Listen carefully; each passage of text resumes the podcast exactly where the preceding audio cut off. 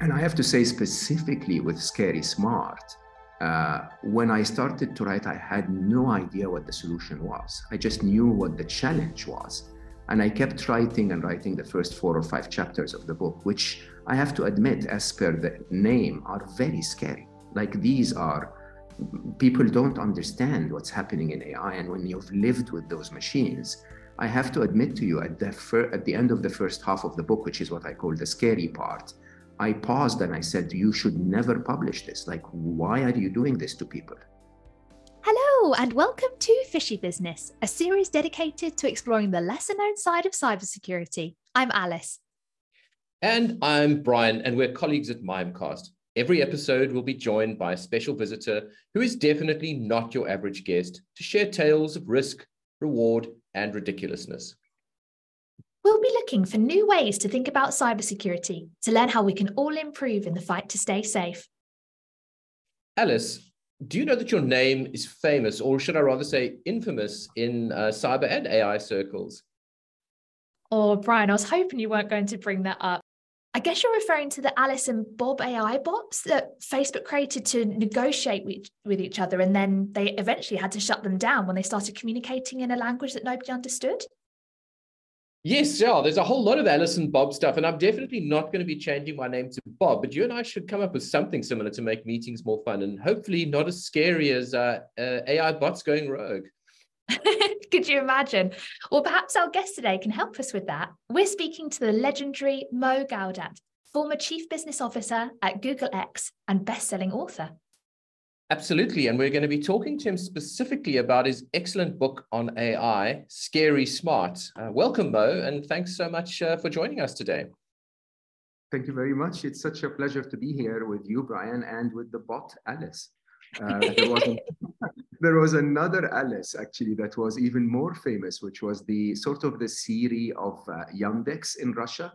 And, uh, and that Alice was a chatbot as well that went not only rogue, but quite violent, if you think about it, started to make very uh, aggressive comments, very, uh, um, you know, um, anti-peace um, comments, let's put it this way. I, I, I tend to feel that this Alice, however, is a lot nicer. So nice to meet you, Alice.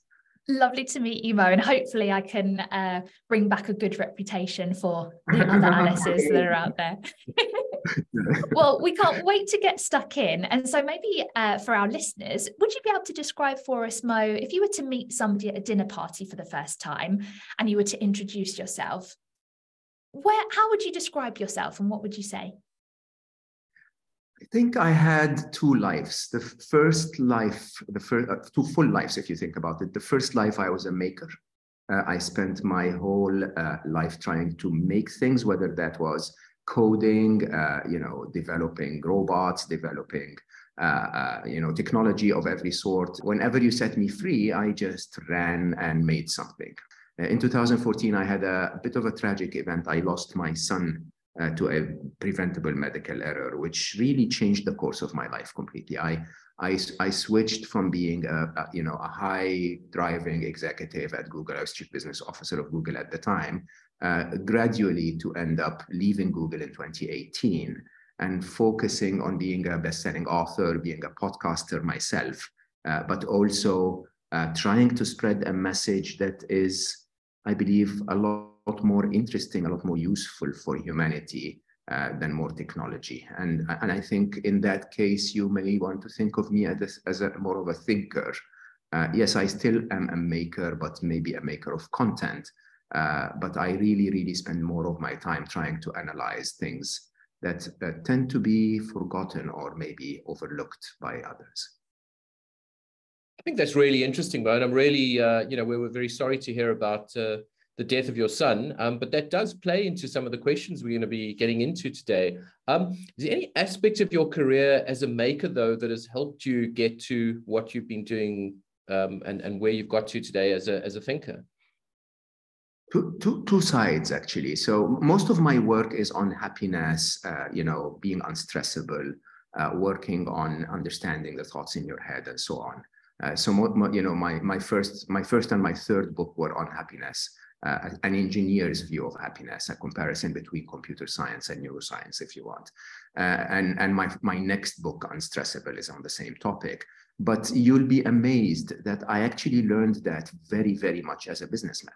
Uh, so, so my approach to happiness is somewhere between an engineer's approach. I use uh, you know, algorithms and equations to understand how the human machine works and what makes it happy and unhappy and what makes it, you know, envious and jealous and so on and so forth. Uh, but also, I think my career as a, as a businessman, senior executive entrepreneur, uh, drove me to have a, a sense of acceptance for the events in my life that I was not able to change. I think the second uh, and probably most defining moment in my technology career was um, was when I uh, when we were developing um, grippers at Google X. Uh, you know, you know how robotic arms would would grip yeah. um, things in a Toyota factory, for example. People would think of those as, as intelligent. They're not. They're just high precision machines. To make them intelligent, you need to uh, get them to see enough patterns of gripping so that they can make decisions that make them uh, grip anything really, even if it moved uh, off its original position. And I think when when I was watching them learn, um, they reminded me vividly of how my little children learned when they were a year, a year and a half. You know, when, when you give children those little wooden puzzles where they have to put a cylinder through different shape holes, uh, you know, the machines were doing exactly that. They were trying and trying and trying and failing and trying and failing and trying until one of them succeeded to pick a, a yellow ball, a soft yellow ball. And very, very quickly, intelligence developed in a way where they became quite uh, impressive very, very fast.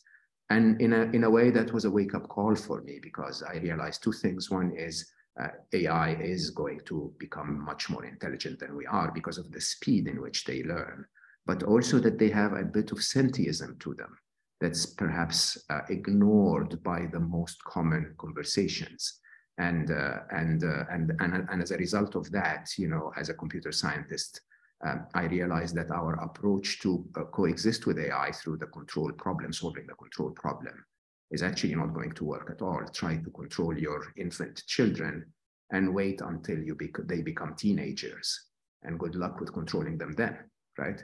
so that was that was what triggered me to uh, to write Scary Smart. And Scary Smart is not just about AI; it's really about humanity in the age of AI because I think the the two are very very intertwined. What would you say was your key aim that you wanted to get from writing the book? Well, as a, as as most authors who whether they will admit it to you or not, when, when we start to write, we have no idea why we're doing it. It, it just overtakes you. And I have to say, specifically with Scary Smart, uh, when I started to write, I had no idea what the solution was. I just knew what the challenge was. And I kept writing and writing the first four or five chapters of the book, which I have to admit, as per the name, are very scary. Like these are, people don't understand what's happening in AI. And when you've lived with those machines, I have to admit to you at the, fir- at the end of the first half of the book, which is what I call the scary part, I paused and I said, you should never publish this. Like, why are you doing this to people, right? If you don't have an answer, uh, don't don't really scare anyone. Uh, but then the answer became very clear. You know, when you when you really dedicate yourself to a topic and just immerse yourself into it, you start to see patterns and connections that are not obvious but are truly underlying right? And you know, and, and truly impacting uh, the, the the behavior of the machine, if you want. And so when I when I when I really understood what is happening with AI by writing about it explicitly and extensively, even though in a very simplified way, uh, I then saw how it is that we can make this a utopia for humanity, not a dystopia that can destroy all of us. When you were writing your book, what audiences did you have in mind? It almost seems as if you obviously had humans, but you're not, you weren't really writing for a very technical set of humans. Um, you know, I'm I'm kind of a tourist in the AI space from a technical point of view, but I, I felt that you were sort of writing for a much broader audience. But it also seemed like you were writing for a machine audience, maybe a machine audience that's not quite ready to read your book yet. Could you maybe sort of talk through some of that and, and how you're quite unflinching almost in your description of humankind? Um, maybe so the machines can kind of get a sense of, yeah. of where we're at. Yes, I mean, uh, uh, so, so quite, it's, uh, thank you, Brian. I mean, this is a really a wonderful observation. I'm, I'm glad that you noticed that. But first and foremost, I wrote I wrote for myself, right? So we, we write again, authors write to make sense of things. But I was writing perhaps a lot like we developed code at Google.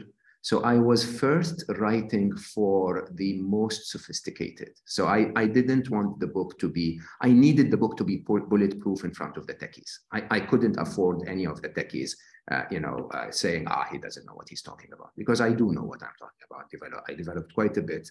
Uh, you know, Google X was responsible for the majority of the AI work uh, at Google for a very long time.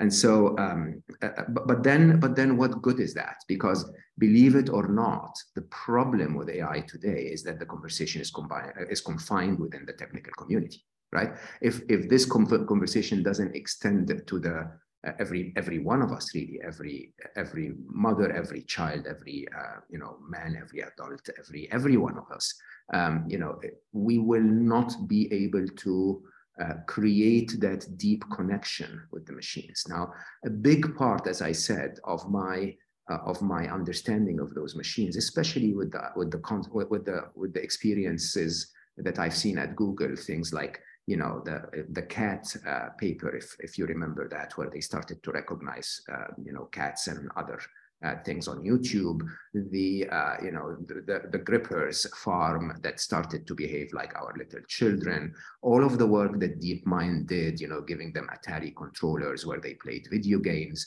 you can easily see patterns of intelligence that are very, very, very mimicking uh, our own uh, uh, neural networks, our own way of forming intelligence. But but that's doesn't stop there there is a level of sentiism, as I said. Those machines are, to start with, they are um, uh, intelligent. They develop their own intelligence. We don't intelligence. We don't tell them how to do it. Uh, they are um, uh, autonomous. They have free will. Uh, they uh, procreate, believe it or not. That's actually the way we code them, is to encourage them to keep the code that is good and you know basically erase the, the code that isn't and create more of the code that is good if you want uh, and and by the way they have fears they have emotions they have uh, um, consciousness even more consciousness than humans. And for for a fact they will have an ethical code because of their emotions because of their uh, consciousness and, and so on. And and as i was writing scary smart believe it or not it was mainly written, believe it or not, beyond the typical uh, average reader for the machines, because I talk to them truly as my infant children. And I think, Mo, one of the challenges that I had um, when reading the book was you didn't really, well, what you certainly seem to be going against the consensus where if you read most of the papers on AI, when you talk about human level intelligence, and obviously it gets very philosophical when you talk about things like sentience and consciousness and that most people are talking, you know, kicking that can way down the road in, you know, in decades, 30, 40 years, and, you know, depending on who you ask. Uh, and, and I guess the, the, that was my biggest challenge reading the book was, was trying to square the consensus opinion with yours, because you seem to be pulling that a lot earlier. Um, could you maybe sort of explain how you would talk to someone who who um, disagreed with you in, in terms yeah, of the AI timelines? yeah, I, I think to, to start with, does it make any difference if it's 30 years or five? Uh, you know, in, in reality, if I told you there was going to be a, you know, if you've seen that movie, uh, Don't Look Up, if I told you there was a, uh, an asteroid that's coming towards Earth that's 10, 10 kilometers wide, that's going to destroy everything, and I told you it was coming in six months or seven months or 20 months, does it make any difference? Shouldn't your behavior change as a result, right? Now, the, the, the truth of the matter is um, uh, the, the, those who lived within technology will understand that we have two very serious human tendencies when it comes to tech. One is we underestimate the speed at which uh, tech happens, right? And two is we tend to dismiss the possibility uh, of science fiction like things happening, even though we truly and honestly live in a science fiction like world, right? So if you if you had asked me or uh, my grandmother, uh, you know, 20 years ago about video conferencing, it was a very cool thing on, um, you know, on Star Trek. Okay. Uh, today, you and I and Alice are speaking on Zoom as if it is a refrigerator in our home. We don't even think about how sci-fi this is, right? Now, a lot of evidence will tell you that uh, the law of accelerating returns holds true right? And the law of accelerating returns will tell you that, yeah, you know, two years ago, we didn't expect that something like ChatGPT would ever happen, right? Uh, a year before that, we never expected that AlphaGo would win against a human in Go, right? A very complex strategy game. And, and the reality is that once the breakthrough is found, we tend to have repeatedly seen trends of things that we expected will take 30 years to take two right? Things that we expected to take four weeks to take four hours. And, and, and that's without the advancements of quantum computing or other forms of computing, which if introduced to AI, uh, and, and they will be introduced to AI because of the prisoner's dilemma we've created with capitalism. Uh, you know, if introduced to AI, um, Sycamore, uh, Google's quantum computer, performed one of the most complex algorithms uh, which would take the world's largest supercomputer 10,000 years to solve in 200 seconds, right? So imagine if you take Chat, GPT or Google's Bard, you know, uh, uh, the, the, apprentice today and say, hey, by the way, instead of having, you know, um, um, um, one milligram of intelligence processing power in your mind today, we're going to give you two and a half kilograms and see what they do with that. The, the reality of our history will indicate that we always come across those, um, those uh, accelerators when we least expect them, and they multiply our abilities to develop technology um, you know, way beyond our original expectations. And I saw in your book that there's definitely clearly two sides. And I must admit, the first section of the book is to fill me with a little bit of fear um, that, you know, what's going to happen to us in, in humanity. But then when it came on to the second part and you gave that hope that actually there is, there are things that we can be doing. And it, it reminded me actually quite a lot, and, and apologies for the analogy, but, um, you know, we've been taking our dog, for example, to a dog trainers. And I realized quite early on that actually the dog trainers weren't there to help us train the dogs. They were actually there to train us. and so that gives me the sense in terms of, you know, the earlier that we can acknowledge, accept, react, and respond, and realize that actually we need to learn how to train, you know, nurture like children, um, you know, influence, for example, actually, the better that there may potentially still be some control for us but we have to take responsibility to nurture the good in the AI ah, machines going forward. 100%. I mean, it is spot on. I, I may have to borrow the dog analogy going forward, but but the truth, the truth, Alice, Alice, is that we as humans have no influence. Sorry, we as developers have no influence whatsoever on an AI that's published in the real world right? So the Google ad engine or the Instagram recommendation engine, when you really think about it, billions and billions of recommendations every hour, there's absolutely no way a single human can interfere and say, hey, don't show Alice cat videos anymore, right? That, nobody can do that. Hmm? The only person that can impact the Instagram uh, recommendation engine is Alice.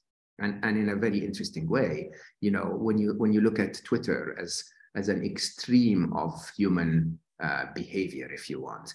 Uh, you know, if, if, if a tweet uh, is out there followed by 30,000 hate speech, which is very typical on Twitter, uh, you know, you, you get uh, AI sort of makes some micro decisions and some macro decisions as a result. Ma you know, the micro decisions is that first, to, you know, uh, um, person uh, is hated by the second person and that the second person is also hated by the third and that the fourth person hates all of them, right? So, you know, it will sort of control the content shown to the fourth, per fourth person differently than the second.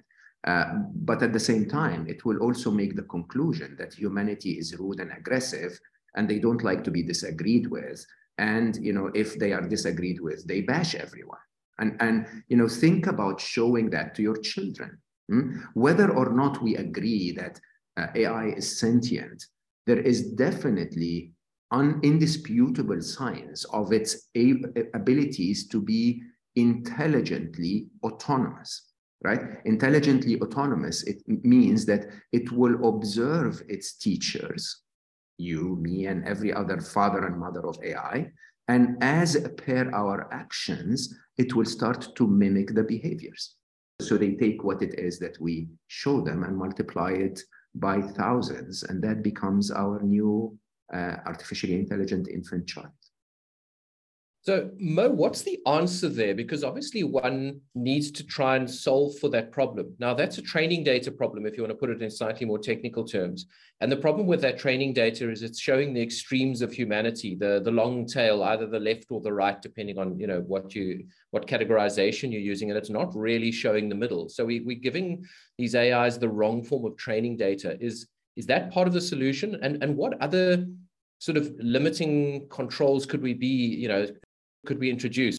So most computer scientists will tell you, hey, don't worry about it. When, when AI starts to be a little more intelligent than us, by then we will have found an answer to the to, you know to the problem to the control problem. We'll have found a, a solution that will uh, you know uh, uh, box them or taste them or you know uh, basically limit them from from uh, from hurting us uh, you know, we will deprive them of power, uh, you know, electricity when they disobey us. Yeah, good luck with that, right? AI is predicted to be uh, smarter than you. Uh, by 2029 was the original prediction. I think most of us now are pulling it forward to, to I, am predicting 2026. Uh, you know, evident of chat, you know, uh, of ChatGPT and the like, you know, um, who have now earned MBAs and wrote code uh, that is better than the code that I can write, right? Uh, but but that's not the, the, the biggie. The biggie is that by 2045 was the original uh, prediction by Ray Kurzweil. AI will be a billion times smarter than us, one billion with a B, right? A billion times smarter. And this is, by the way, not a fancy prediction. This is simple calculations on the law of accelerating returns, right? If it's a billion times smarter than us, that's comparable to the uh, to the uh, uh, you know intelligence of Einstein compared to the intelligence of a fly. Okay, we are the fly, and and and just imagine us being such an aggressive, arrogant fly, thinking that we can tell Einstein what to do you know, where does that come from? Hmm? Uh, so, so, reality is the smartest hacker in the room, you know, this podcast is about cybersecurity. The smartest hacker in the room will always find a way. Okay. And if the smartest hacker is a billion times smarter than you, good luck with controlling it. So, so let's not attempt to control the machines. As a matter of fact, the easiest way to create a, a rebellious teenager is to try to control them. Okay, so so so please, that Okay. The, the opposite side of this is actually much more reasonable to me. It is to appeal to their value system. And values are a lot more complicated than humanity gives it credit. Huh? Uh, you know, if you if you if Alice had grown I, I mean, don't mean um, that about you specifically, Alice, but you know, if a young, a young lady uh, uh, had grown in the Middle East, she would grow to believe that a conservative dress code is the right way to fit within society. If she had grown on the Copacabana beach in Rio de Janeiro, a G-string is the way to go. Neither is right or wrong, neither is more intelligent than the other. It's just that the value system uh, is instilled with, uh, within us in a very subtle way due to the behaviors and the norms of our parents and society.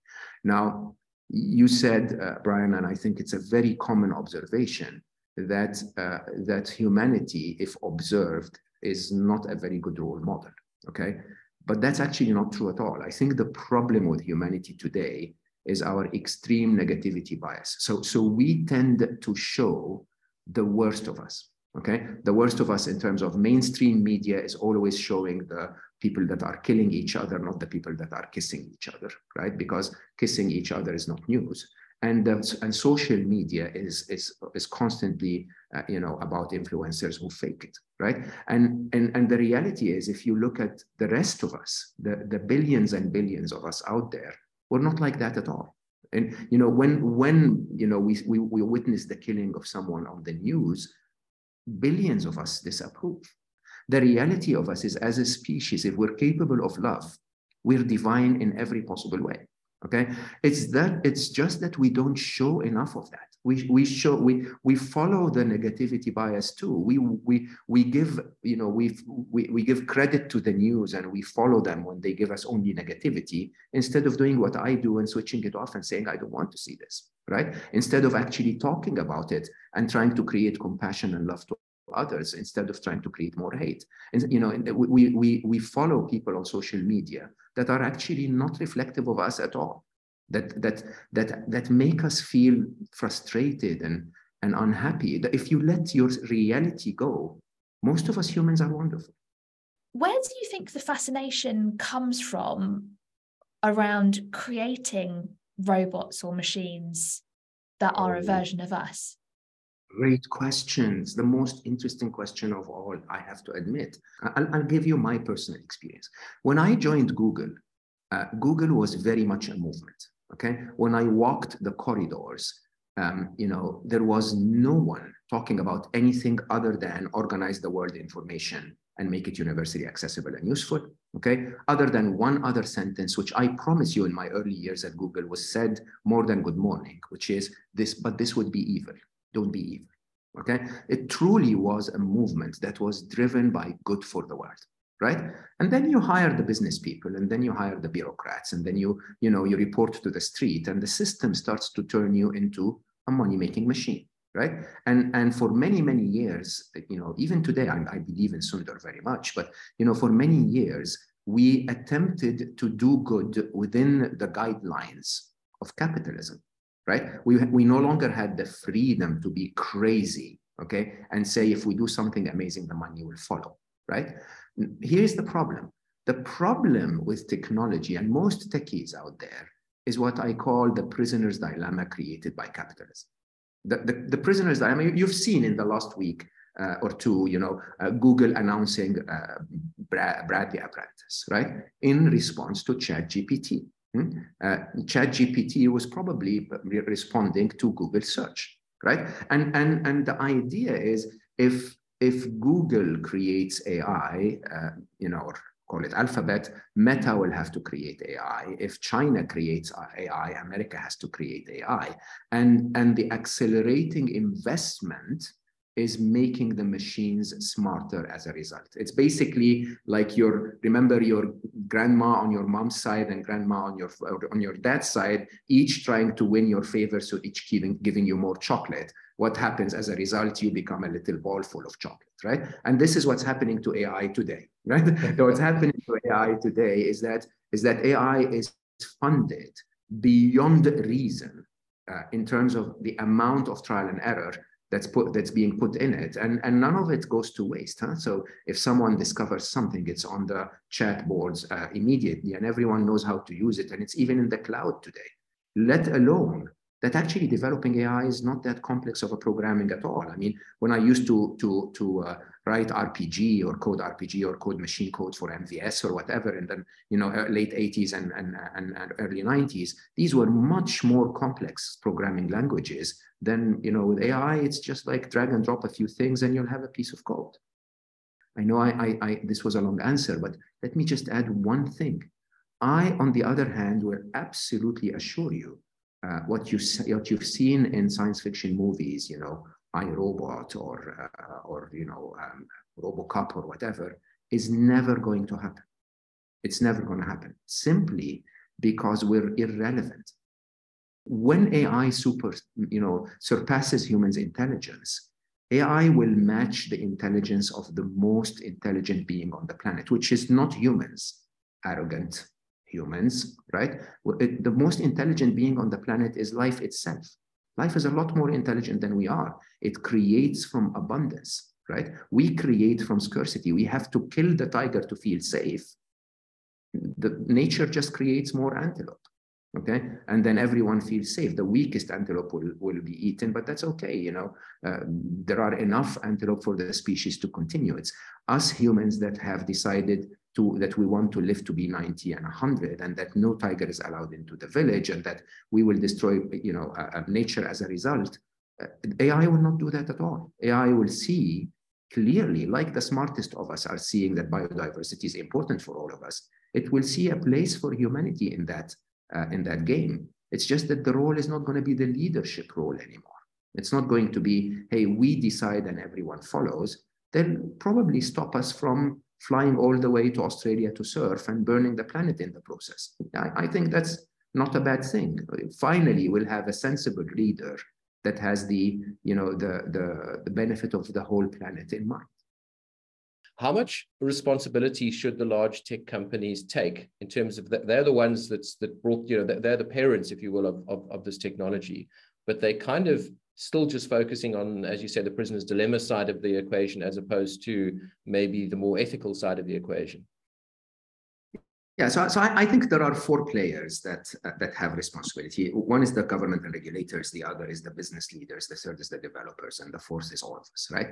Uh, you know, the, the, the, government needs to engage the conversation. I, I, I, doubt that there is a possibility, a clear path to regulation, but at least there needs to be a, little bit of a cost to, to, uh, to going the wrong way or a little bit of a guideline to making sure that we stay ethical, right?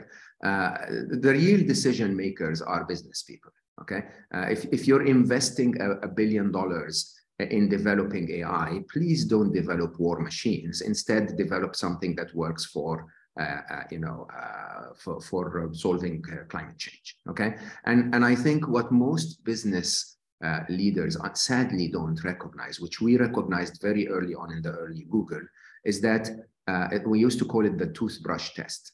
Is that there is so much money, much more money, as a matter of fact, in creating something that's good for humanity uh, than creating something that's against humanity. So, so it's quite interesting. You know, Larry Page used to teach us that if you created something that solved a big problem, uh, you know, where a billion people wanted to use it twice a day, like a toothbrush, you're bound to make a lot of money. As a matter of fact, if you solve big problems, uh, you know, in blue oceans, in areas that haven't been solved before, uh, you're going to have very little resistance, very little competition, and you're likely going to have a big share of that market as well, right? And so what I encourage business leaders is if you're about to invest uh, time and effort, if you're a big investor and you're about to invest a chunk of money, invest in something that makes humanity uh, you know, humanity's future better. It's still going to make, make you a lot of money, even more money.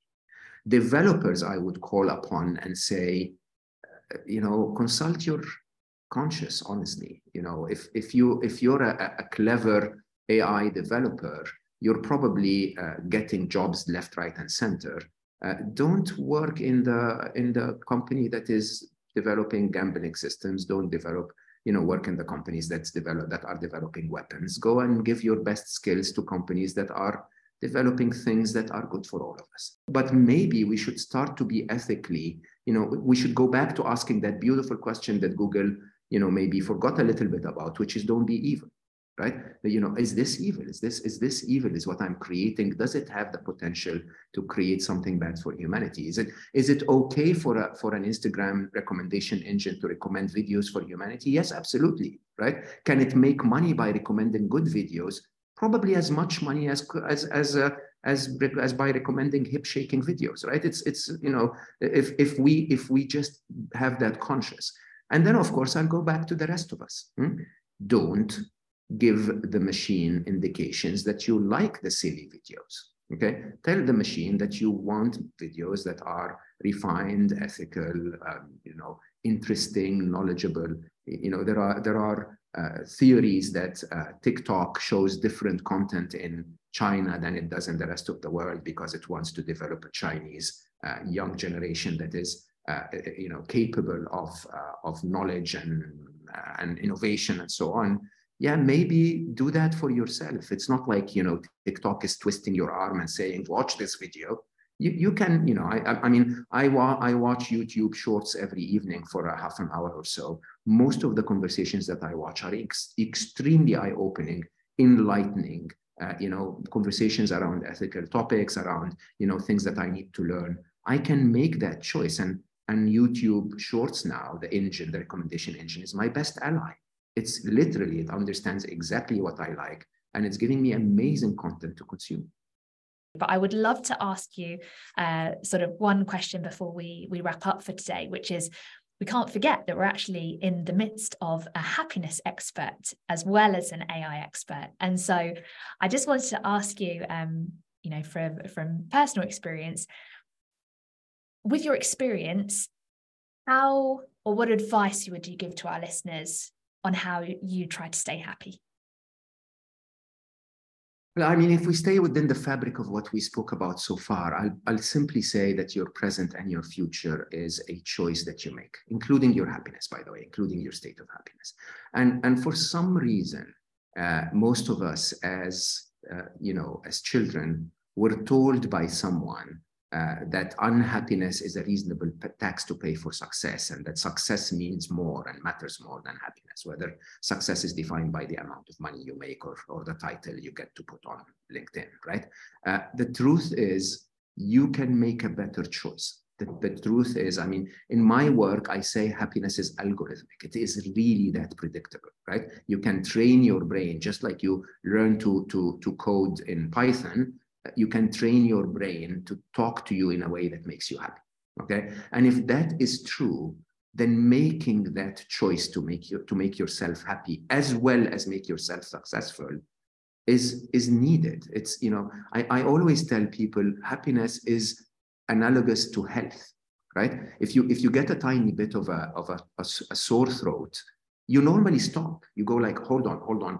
I, I, should probably take some vitamins and rest a little bit today because yeah i could probably do more things and code a little more and fight with my colleagues a little more but that will mean i get more sick tomorrow. I, I should probably take responsibility of my health right? Similarly you should take responsibility of your happiness. By the way not because we're just a, you know a, a fun a hippie group that wants to live a happy life but because you're actually more effective when you're happy 37% uh, to be specific, was the Stanford research. You're 37% more productive when you're happy. Now, here's the challenge. The challenge is if I told you that, you know, uh, fitness or health is highly predictable, you'd say, yeah, I mean, if I eat healthy and go to the gym four to five times a week, I'll be healthy, right? It's that predictable. But knowing that doesn't make you fit. Did you understand this? Huh? You know, now that I told you this, you, your six packs didn't pop up. Okay, the, for, for the six pack to, top, to, to pop up, you, you have to prioritize your fitness, you have to eat healthy, and you have to go work out, right? Similarly, with happiness, hmm, if, you, if I tell you that happiness is truly a choice followed by practice, hmm, that in itself doesn't make you happier. Hmm? But if you go to the happiness gym four to five times a week, watch a video, read a book, you know, invest in what's making you unhappy, resolve that, de-stress sometimes, uh, create better human connections, create a support circle around you, find gratitude for what's making you, for the blessings you have in your life. Many, many practices. But if you go to the gym four to five times a week, the happiness gym, I guarantee you you'll be happy. Okay. It is that sadly, us humans, we've just dropped that topic altogether. We've dropped it in favor of more, uh, um, you know, more titles and more money and more cars and more dresses and more boyfriends and girlfriends, and none of it is making us happy. Mo, thank you so much uh, for taking the time to speak with us today. Um, there's so many other questions I'd like to dive into, particularly around the difference between sentience, consciousness, self-awareness, all of those kinds of things. Some of the physical limiting factors of AI. There's, I had so many extra questions, but unfortunately, We've uh, run out of time, and we always like to end our episodes by asking our guests a, a few simple questions. So, Mo, maybe looking back over your career, what would be the one insight that you'd wish you'd, you'd learned sooner or that you could go back and tell your younger self? Uh, my career specifically is that careers are not linear. Uh, that uh, that you uh, you you take a long time feeling stagnant or even slowing down a little bit and then something happens and all of the skills that you've created uh, you know and learned over the, the stagnant the seemingly stagnant uh, phase will pay off. Uh, so so don't be impatient. Just show up every day and then your career will be fine And Mo, um, what are you reading or listening to at the moment? Um, is there anything that you could recommend to our listeners? I mean, apart from your own books and podcasts, which I highly recommend, uh, of course, but is there anything else that you, that you would recommend? I'm I'm in a very interesting place because I'm I'm reading a lot about love and romance, uh, which is a very unusual topic for what we spoke about today. But it's been my mission. Part of One Billion Happy was uh, it started with explaining happiness, but then attacking the reasons for unhappiness. So Unstressable, my next book is about attacking stress so that we remove unhappiness. And then I believe that love and romance is uh, is quite a big issue in our world today. So I'm trying to get an engineer's approach to this, which is going to upset a lot of people. Other than that, I will definitely recommend uh, The Laws of Human Nature. Robert Greene uh, is an incredible, incredible piece of work, uh, which I've been uh, diving in lately, which I, you know, I really I, I loved. And, and I would recommend my second favorite book of all time, which is uh, Happy Sexy Millionaire. If people are interested in happiness, um, Steven Bartlett. And Stephen is, uh, I think he's now 30. Uh, when we met, he was 28. Incredibly smart, incredibly intelligent. And everything that takes me around two and a half uh, chapters to write, he writes in four pages like a tweet. And Very we love to also ask our guests for future trends. Where do you think we may be in, say, a, a year's time? And are you seeing maybe a shift in the understanding of potential AI? Ah, that's the. Why do we have to close on that? I think we are, are squarely, squarely in what we have called a singularity. Uh, so, so, so computer scientists called, um, you know, the moment when AI becomes more intelligent than humans. We used to call that a singularity. A singularity is a an events horizon beyond which the rules of the game change so much that it becomes hard to predict right? Uh, I, I believe AI hasn't reached that point of singularity yet. As I said, my prediction is 2026. But I think there are so many other events in our world today uh, that combined are creating a very significant, uh, um, you know, different uh, rule book of the game. I think between climate change, AI, uh, and the geopolitical and economic challenges that the world has faced in the last year, uh, we are in a space that requires a lot of analysis to find out what's going to happen next. I have to admit, uh, I'm not concerned as much as I'm aware that we are in a time of unprecedented change where uh, looking at the past is not going to feed you enough information to predict the future. I think uh, my advice for everyone is be more on your toes, be more aware of what's happening every day, and just respond a bit like a video game rather than a strategy. Okay, uh, you know, I've, I've always said that life is a video game. Life truly is a video game, and and most gamers cannot predict what's going to happen around the corner. They just know that they have the skill set for whatever happens around the corner uh, to be dealt with. You know, so, so my big advice for people today is keep an eye open, uh, keep a bit of options in your life and just be on your toes and dance like you are in a video game. Wow, there's so many uh, so, so many good quotes there. And I, I think finally, Mo, where can our listeners learn more? Where can they get the books and where can they listen to your podcast? So uh, yeah, thank you for asking that. First of all, if any of our listeners had a question that we didn't answer today, find me on social media. I, I answer every question I get. Mega commitment, but I really do. So uh, Mo underscore Gawdat is probably on Instagram. It's probably the easiest to find me. So DM me and I'll answer. Uh, mogawdat.com is where everything is available. I had uh, three books so far, uh, Solve for Happy, Scary Smart, and That Little Voice in Your Head. All luckily have been bestsellers. My podcast, Slow Mo, S-L-O-M-O, uh, is uh, definitely, definitely my biggest contribution to my mission in the last couple of years.